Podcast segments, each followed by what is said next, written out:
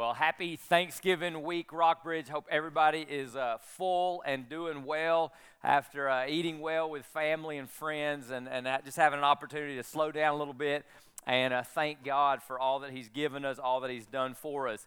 Hey, as we just came out of that video, once again, I want to thank so many people who are bridge builders and leaders within our small groups. Those are like just w- where we practice and experience the love of God through one another and grow together in God's Word. And so, listen, if God is stirring you, to uh, build up the church, be a part of what God's doing. One of, the, one of the big important roles that we have at this church is that of a small group leader, someone learning about being a small group leader, or uh, hosting a small group. So, listen, if that's stirring inside of you, all we're asking is that maybe you would like to have a conversation and you can head out into any of our six connection areas at our six physical campuses and just have that conversation. If you're watching online, you can also use the chat or the comment features. You can also find more information about small groups in general at rockbridge.cc slash groups. We're all about taking next steps and helping ourselves move forward in faith, believing the best is yet to come. And one of the places where God meets us with grace is in community with other believers. So, small groups at Rockbridge, big deal. Hope we can take steps. Hope the Spirit of the Lord is stirring and moving some people to uh, consider leading and hosting small groups. All right, we are continuing to navigate forward through our Crown series. We are in 1 Samuel, going verse by verse through this incredible book of the Bible, praying that God meets us where we are in our lives as we intersect this incredible story and narrative of what God did in the history of His people when they asked Him for a king uh, and, and, He gave them Saul. And now we're in this transition between from Saul to David. And we've uh, covered a lot of ground. This week, we're going to cover something that's really profound. It doesn't really sound like a holiday message, but it really is. As we come out of Thanksgiving and look toward the Christmas season, and we're going to talk about a crisis. David's life, David's uh, journey now b- goes into full fledged crisis mode as he has to become a fugitive from Saul, as Saul wants to take his life. And it, listen, it can be hard in the holiday season just to talk about it because all of us in a crisis, coming out of a crisis, or headed to a crisis. It's kind of the way things are. But here's the unique thing, right? Christmas came from a crisis. Our sin created a crisis. So uh, Christmas is part of God's solution for that crisis of sin. And Christmas itself occurred in a crisis, right? The census and then the threat of Herod and all of those things. And, and then we have to know how to crisis. That's crazy, right? We have to know how to crisis, which is going to involve us knowing God in a peculiar, a unique, a special kind of way. I mean, we might know God and, and, what we've given Him thanks for over the past week. We might know God, you know, maybe He saved us from our sins. We might know about God, but crisis in general invites us to know God in a very, very peculiar way, and which we're going to see a way in which we're going to see as we navigate and journey forward in the life of David. Now, in our crisis, our beliefs are going to be challenged. Our assumptions are going to be challenged. They're going to be attacked, and, and sometimes they're going to be altered for better or for worse, right? for better or for worse. We can land in some pretty dark places in a crisis. We can also land, as we'll see today, in some amazing places of grace and mercy from God. But our beliefs about God, about ourselves, are going to are gonna be changed or altered or challenged in a crisis. We're, we're, prayer, because we're going to think prayer doesn't work in a crisis. And, and about life as we know it, all of that is just going to be attacked and maybe altered for better or for worse. Now, here's what we need to know going into a crisis, or what we need to understand about a crisis. In a crisis, our enemy and even our flesh and our ego wants to put question marks where God has put periods. And if we just know that right there on the front end and understand it, it'll set us up for a good landing. It'll set us up for what God wants to do in and through a crisis. And that peculiar way of knowing and that special way of knowing God that can sometimes can only come about through a crisis, we can receive that grace, we can receive that blessing. But remember, Satan loves to put questions where God has put periods. Starts early in the, in the story of the Bible, Genesis 3 3. The enemy said, Did God really say? Question mark. Did God really say? Question mark. Your, your flesh might say, How could something like this happen to me? Your flesh might say, God, why are you doing this to me? Satan might say, God can't bless people like you. Don't you really understand that, right? So, love to put questions where God has put periods. So, if you have your Bibles, I hope you do. You can turn them on, you can open them up. You can certainly follow along with me on the screen. 1 Samuel chapter 19, full fledged crisis mode in the life of our emerging leader, David. Saul ordered his son Jonathan and all his servants to kill David. David had been brought into his service after uh, killing Goliath. he, he leads Saul's armies. He plays his lyre for him when he's feeling distressed. Now he wants to kill him. But Saul's son Jonathan, they have got a special relationship. They're tight friends. He liked David very much, so he told him, My father Saul intends to kill you. Be on your guard in the morning and hide in a secret place and stay there. I'll go out and stand beside my father in the field where you are, talk to him about you, and when I see what he says, I'll tell you. So even though the king, the most powerful person in, in, in this region, right, has intents to kill David, David's friend Jonathan is going to help him out. And, and so early on in the introduction of this, incre- this crisis that's, uh, that's emerging in David's story, we're going to see this that God knows how to keep his promises to his people. He made a promise to David, he, you will be the king. God knows how to keep his promises. And let me say it in another way nothing can keep God from keeping us. If we are in God's hand, if we are in God's will, if we are in Christ by faith, nothing can keep God from keeping us. Now, where Satan and the enemy and your flesh and your own understanding and my own understanding wants to put questions is right here God, how are you going to do that? How, God, are you going to bring me through this? How, God, something good going to come from this? How, God? And then how becomes, where are you, God? When are you, God? because Satan loves to put question marks where God has put periods. So Jonathan goes to his father Saul. He speaks well of David. He said to him, The king should not sin against his servant David. He hasn't sinned against you. In fact, his actions have been a great advantage to you. He took his life in his hands when he struck down the Philistine, Goliath, and the Lord brought about a great victory for all Israel. You saw it and rejoiced, so why would you sin against innocent blood by killing David for no reason? This is Jonathan speaking truth to power, which is one of the prophetic roles of the people of God. We have to speak truth to power, even when power can exert and cause a, a, consequence for us. He speaks truth to his dad, and Jonathan, Saul listened to Jonathan's advice, and he swears an oath. He says, As surely as the Lord lives, David will not be killed. So the story continues. So Jonathan summoned David and told him all these words. Then Jonathan brought David to Saul, and he served him as he did before. When war broke out again, David goes out, went out and fought against the Philistines because he's one of Saul's top military commanders, leaders. He defeated them with such great force that they fled from him.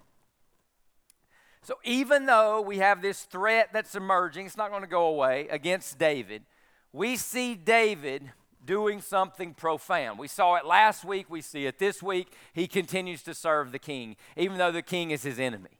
So let me, let me say this. In a crisis, there is one question we should definitely ask. We said we know Satan loves to put questions where God puts period, periods, but there is a question we should ask, okay? And here's the question Am I doing the right things? Am I being faithful to what God has asked of me in this position, in this moment, in this situation? Am I doing the right things? See, there's a question that, that tends to get, crowd out this question, and it's the question of, hey, how are things going?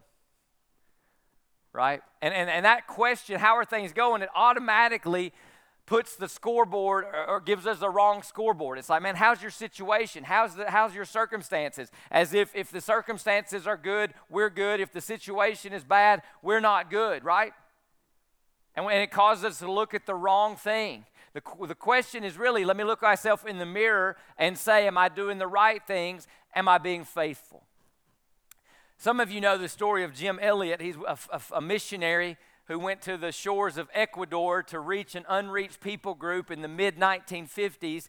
Not long after he and his fellow missionary partners landed on the beach, they are killed by the very people they were trying to share the gospel with.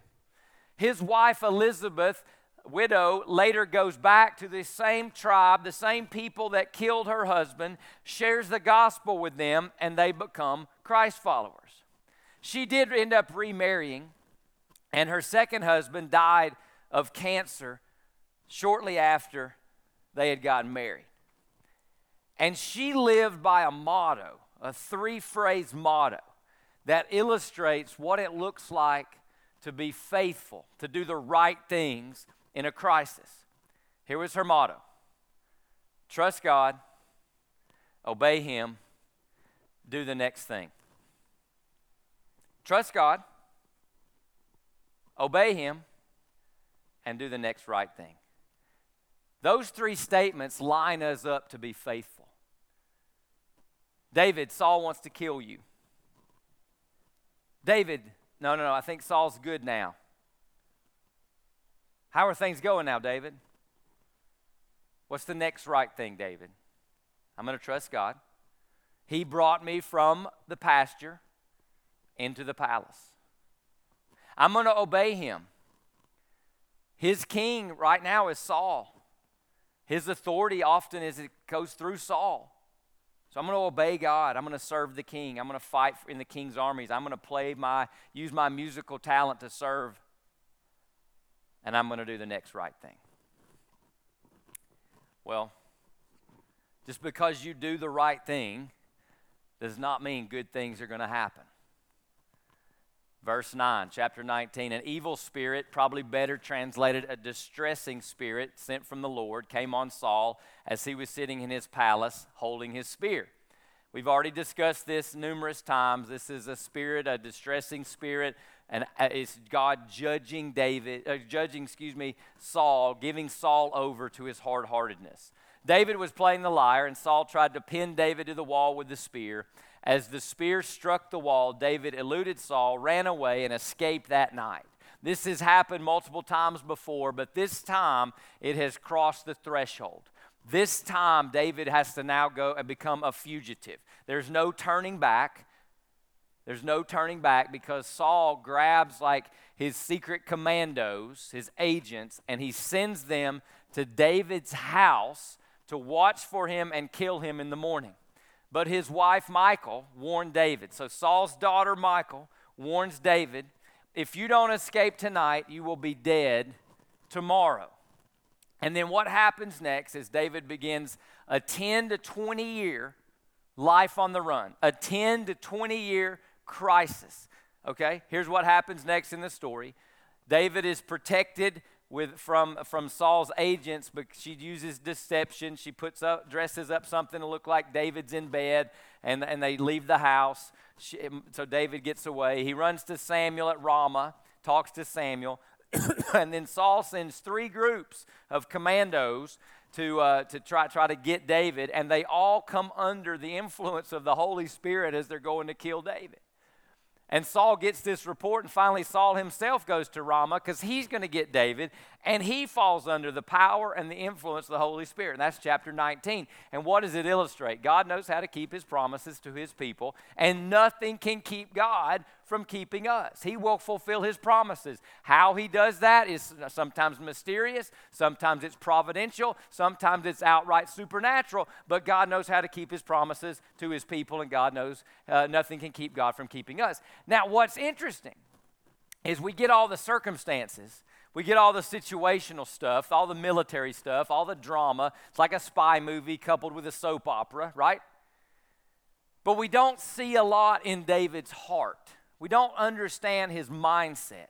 We get a glimpse of it as we turn to chapter 20, verse 1, where it says this David fled from Naioth and Ramah and came to Jonathan and asked. And here's some of the questions he's asking. Remember, Satan loves to put questions where God has put periods. What have I done? What did I do wrong? How have I sinned against your father so that he wants to take my life? Why is this happening to me? What is going on? Where is justice? Where is right? I mean, he's asking all those questions, right? Now, thankfully, David wrote a psalm, and it's Psalm 59. And, it, and he writes this psalm as those agents of Saul are coming to his house to try to kidnap, kill, murder him uh, in the morning. We saw Saul gave, give that order, and then his wife Michal helped him escape it. Uh, and then he writes a psalm, and this psalm is so beautiful Psalm 59. And in this psalm, we learn how to crisis.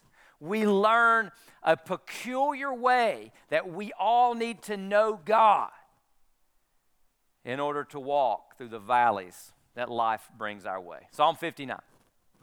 Rescue me from my enemies, my God. Protect me from those who rise up against me. Rescue me from evildoers. Save me from men of bloodshed. They're outside lurking in the town. Because look, Lord, they sent, set an ambush for me. Powerful men of Saul attack me, but not because of any sin or rebellion of mine. And this shows us how we need to learn how, an aspect of God that we need to know of, and then we know, need to know how to do this with God. Right here it is. We must know God as a refuge, and we must know how to refuge in God. Now, a refuge is like a shelter in the storm. It doesn't make the storm goes, go away, but it does protect us while we're in it. Where do we want to be when a storm comes? In a safe shelter, in a stronghold. So, refuging in God and knowing God as refuge is a powerful and important part of our relationship with God. Now, now here's the crazy thing. No one looks at God and says, "God, I, I you know, we don't, I want, we don't want the circumstances that require us to know God in this peculiar way." But we need to know God in this peculiar way because of life and because of sin and because of distresses and disappointments. So none of us are saying, hey, God, I want to know you as refuge, unless we're in a storm. But it's in those storms that we get the opportunity to know God as a stronghold and as a refuge. Now, this crisis that we experience, the crisis that David experiences, and the crisis that you and I experience occur on two levels. The first level is our situation, what we find ourselves in. We can call that a valley. Psalm 1 Samuel 19 is the situation. It describes it. Doesn't tell us this other level. That's Psalm 59. The other place where we experience a crisis is in our soul. The most important part about us is our soul most important question we can really ask ourselves is how's your soul? And, and, and what, we're, what, we're, what we're taught to believe is this if the situation is bad, I'm not bad. I, I'm not good either. If the situation isn't well, I'm not well either. But what we're going to see in Psalm 59 is that David's situation is like a 10 to 20 year valley, even though it focuses in on one particular night when he's just going into this fugitive status. What we're seeing, though, emerge in Psalm 59 is even though our situation, hey, how's it going, David? It's not good. But his soul doesn't have to be not good. When you know how to refuge in God, your situation can be not good, but your soul can be good.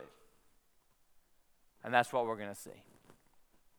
Verse 4, Psalm 59 for no fault of mine, they run up and take up a position. This is the ambush position. Awake to help me. He, he kind of thinks like God's asleep. He'll, he'll come out of that. You know, this Psalm 59, like all prayer, like all true prayer, we're changed as we pray. Sometimes prayer doesn't change things, it changes us. And then maybe we go out and change things in the name of the Lord. So initially, he's sort of like, God, you're asleep. In fact, what's crazy is David is in this situation because it's God working to promote him from the pasture to the palace and eventually to wear the crown. So he says, God, wake up. I kind of feel like you're sleeping on the job. I've been there. You've been there. Many of you are, are there. So he says, Awake to help me and take notice. Hey, something bad's going on, God, in case you didn't know. But then he says, Lord God of armies. Now he knows God this way because he's been fighting Goliath and he's been fighting the Philistines. He says, You are the God of Israel. Rise up to punish all the nations. Do not show favor to any wicked traitors. Then the pause word, the musical word, Selah.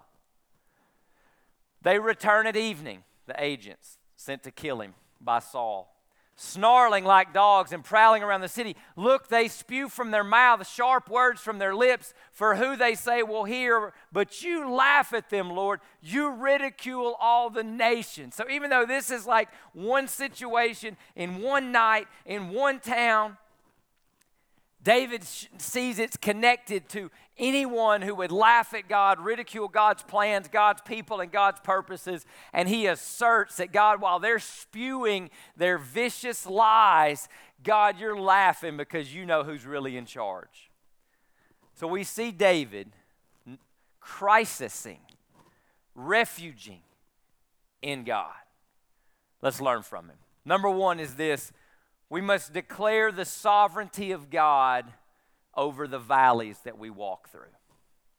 We must declare the sovereignty of God. That means God's large and in charge. Over the valleys that we walk through. Because, again, we love to put Satan in our flesh, love to put questions where God has put periods. As David is hearing these guys and knows that they're out there, the question is God, are you here? Wake up, God, rise up. And then he says, No, God, you're laughing at him. You are sovereign over the valley that I'm currently going through. Meaning it didn't catch you by surprise. You haven't been asleep, God. So, and, and, so we need to even take that a step further because I think this is one of the, the, the most sinister lies of Satan is a valley in our life does not mean a wrong turn. A lot of times when we go through a valley, we think we've made a wrong turn. We think we've messed up. We think we're the problem. We think we've done something we shouldn't have done. David says numerous times, I haven't sinned. I haven't done anything wrong. Remember who likes to ask question marks, right? You go through a valley, Satan loves to say, This is because God's getting you. God's punishing you. This is because you messed up, or this is because of this, or this is because of that. Satan loves to say, Did God really say? Is God really good? Can God really love you? He loves to put questions where we should be putting, keeping periods in place. Now, that being said, there are three types of valleys. I get this from Larry Osborne. There's a God sent me here valley. David is in a God sent me here valley. All David did was get called out of the pasture, anointed to be the king, sent back to the pasture. Providence has brought him into the palace. He's been successful against Goliath and against the Philistines. Saul gets jealous, so he's in a God sent me here valley. There are, I took a wrong turn valleys. I took a wrong turn valleys, and then sometimes there's just, I just don't understand.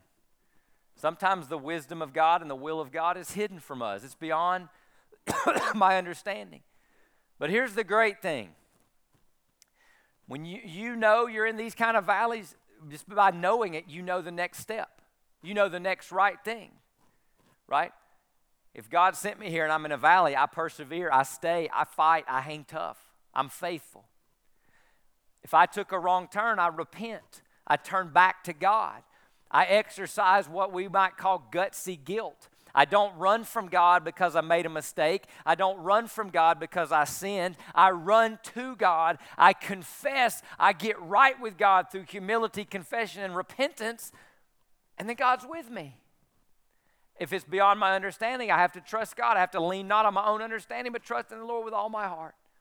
And when I do those things, God's sovereignty, God's graciousness, I'm underneath the umbrella of God's goodness and God's faithfulness and God's best for my life. Spurgeon said it this way when you go through a trial, the sovereignty of God is the pillow upon which you lay your head. The Psalms continued. We turn now to verse 9 of chapter of Psalm 59. I keep watch for you. So I discipline myself.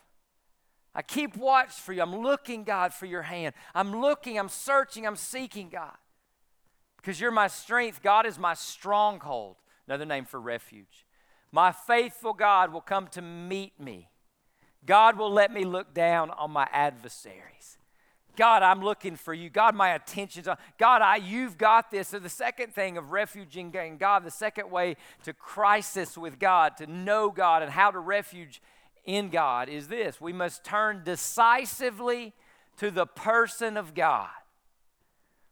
I'm watching for you. Shouldn't it say, I'm watching for somebody to stab me in the back? Now, circumstantially, that may be true, but in his soul, remember there's two levels of a crisis the situation, I'm looking behind every door, but there's the soul. I'm watching you, God. I'm looking for you, God. So we, dis- dis- we turn decisively to the person of God, who God is. Now, there, there's a lie from the pit of hell where people say, I just don't feel it. I don't feel God. Came to church, didn't get anything out of it, didn't feel the presence, didn't feel anything in the singing, didn't get anything from the sermon. When you turn decisively to the person of God, it is an act of your will, not of your feelings. Your feelings are gauges, they're not guides. In a crisis, your feelings can lie to you. In a crisis, your feeling can be the very mechanism that the enemy and your flesh put question marks where God has put periods. So, what you must do decisively is this you must state the facts of faith, and your feelings will eventually, eventually align with the facts of faith. So that's what David does. God, you're my stronghold. God, you're the living God. Uh, you're going to answer my prayers. This is not going to threaten your promises to me. God, you know how to keep your people and keep your word. You state the facts of faith, and feelings will eventually align. David's actually thankful in advance, which is crazy, right? He thanks God in advance for his deliverance. And I thought it would be good this week coming out of Thanksgiving to do a Thanksgiving test. Because, you, you see, first is, are we thankful for our blessings? And, and yeah, we could say that, and we probably made a list. We probably, it, whoever prayed before your Thanksgiving meal probably rattled off, you know, three, four, five, six, seven, eight things family, friends, safe travels, maybe health the past year. Maybe God gave you a positive a, a raise. You got a roof over your head. I mean, we're, we're right to be thankful for those things. But let's press it another, to another level. Sometimes our blessings can actually become idols, which means we're really thankful for what we have, but we're not necessarily thankful for who God is. So if we took away all of our quote unquote blessings, and all we have is God, and all that we know of who God is, can we still be thankful? And this is what I meant at the top of the message when I talked about general thanksgiving versus peculiar thanksgiving. General thanksgiving looks the same no matter if you're a Christian or an atheist or a Buddhist. Thank you for the weather. Thank you for clothes. Thank you for the money we have, the house, the roof over our head, the food that we eat. Thank you for family. Thank you for friends. Now, as Christians, we may be connecting the dots back to the one true living God, but it's still, we're generally thankful for the same things. There's a peculiar thanksgiving where now we're thankful not so much for these tangible blessings, God, we're just thankful for who you are. We're thankful that you are faithful, that you are a stronghold, that you are a refuge, that you are a strong tower. God, we're thankful that you saw fit to enter this world at Christmas to deliver us from our sins and pay the debt we cannot pay so we could have eternal life and forever life with you. God, we're thankful for you. See, David on the run, David in Psalm 59, His situation is not good. Two levels of a crisis the situation and the soul. His situation is not good. What blessings is he receiving? He's on the run. God, I'm thankful for my house. Oh, no, I don't have a house anymore. God, I'm thankful for my wife. Oh no, I can't even go home to her because her dad has put secret agents in my house. So he's thankful for what? God, you're my stronghold and my refuge.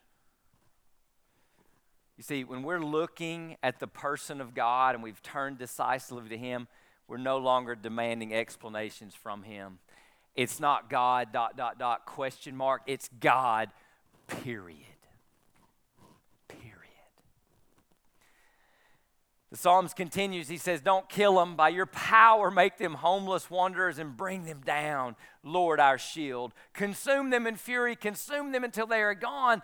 Then people will know throughout the earth that God rules over Jacob. Throughout the earth, in my small little life, use this, God, to magnify your name.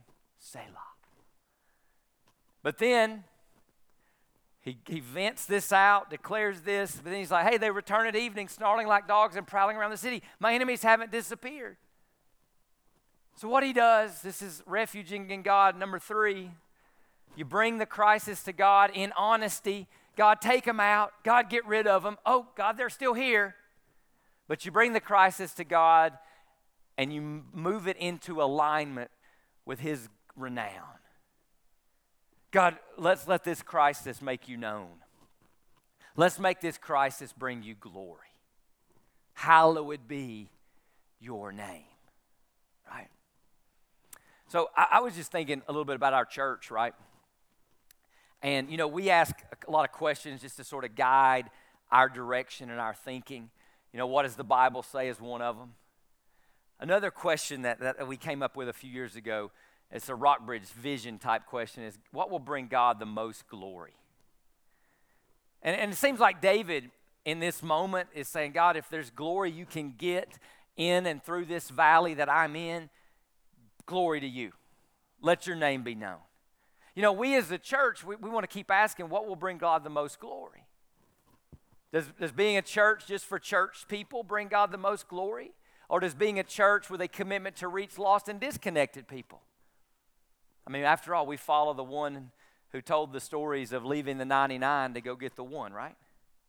Does being a non diverse, non ethnically, racially, financially, all non, you know, if we're all the same, does that bring God the most glory? No. The kingdom of heaven is diverse racially, ethnically, socioeconomically. The kingdom of heaven is a kingdom of people from all walks of life. Does, does being a church where all my preferences get met and all my pet peeves are avoided, does that bring God the most glory? Or, man, I'm, I'm part of a church that asks me to sometimes surrender my preferences for the greater good and the greater glory of God's purposes. Hallowed be your name. This is us at our best.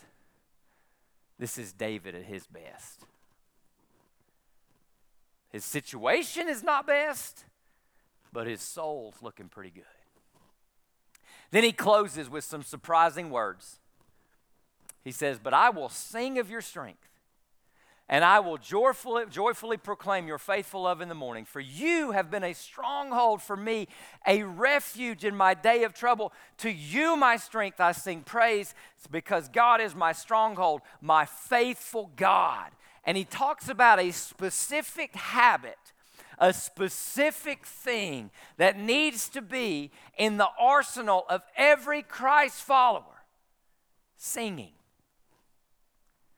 He sings to defy the questions and keep the periods in place, right? I will sing of your strength, period. I will joyfully proclaim your faithful love in the morning, period. For you have been a stronghold for me, a refuge in my day of trouble, period. To you, my strength, I sing praises because God is my stronghold, my faithful God, period. See, here's the, here's the great thing. Now, listen, I, I, I'm the guy whose wife said when we were dating, Matt, you can't sing. We, she tried to teach me. She said, either I teach you how to sing or we keep dating, right? But singing is a both a response to grace and a means of grace. There are things God does in our soul through song that he doesn't do through other ways, right? Other means of grace, right? Singing is an ambush and an attack on our enemies. It's part of our toolbox, our weaponry in spiritual warfare. Because we're defiantly putting periods where the enemy in our flesh wants to put question marks. It's why we need to understand the value of corporate singing. In fact, it says when we are filled with the Spirit, it overflows in song, right?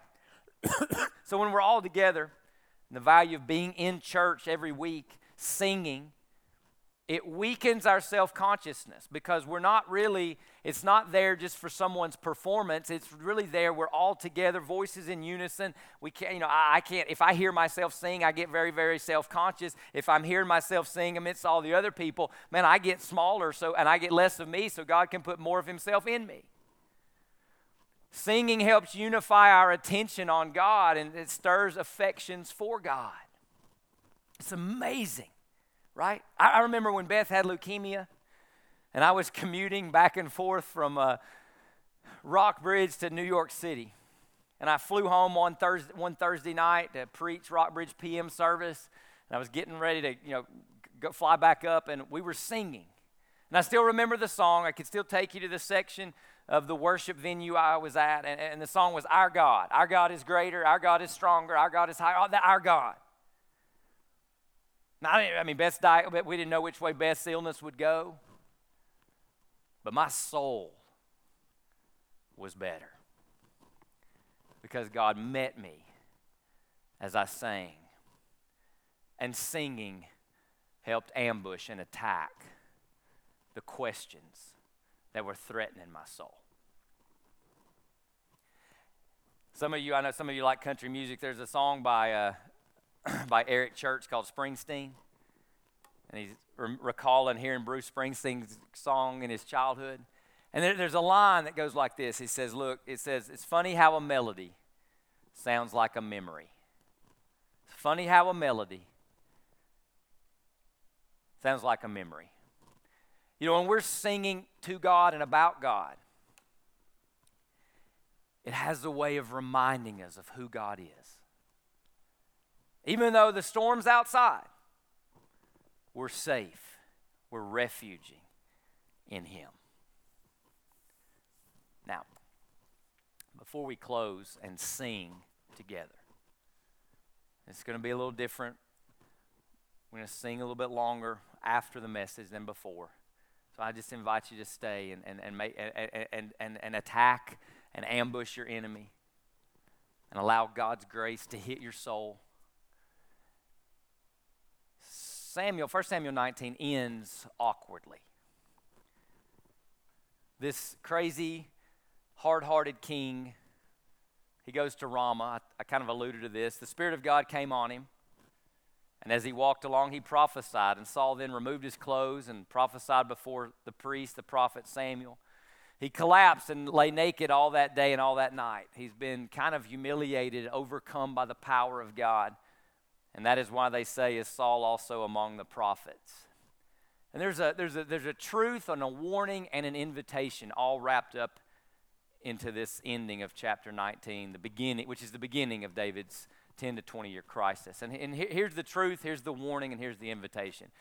A person can be affected by the presence of God, but not surrendered to the presence of God.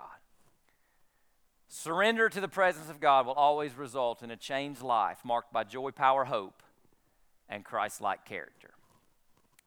So, as I pray and as we begin to sing, we're going to all sing together an incredible, incredible song called It Is Well with My Soul.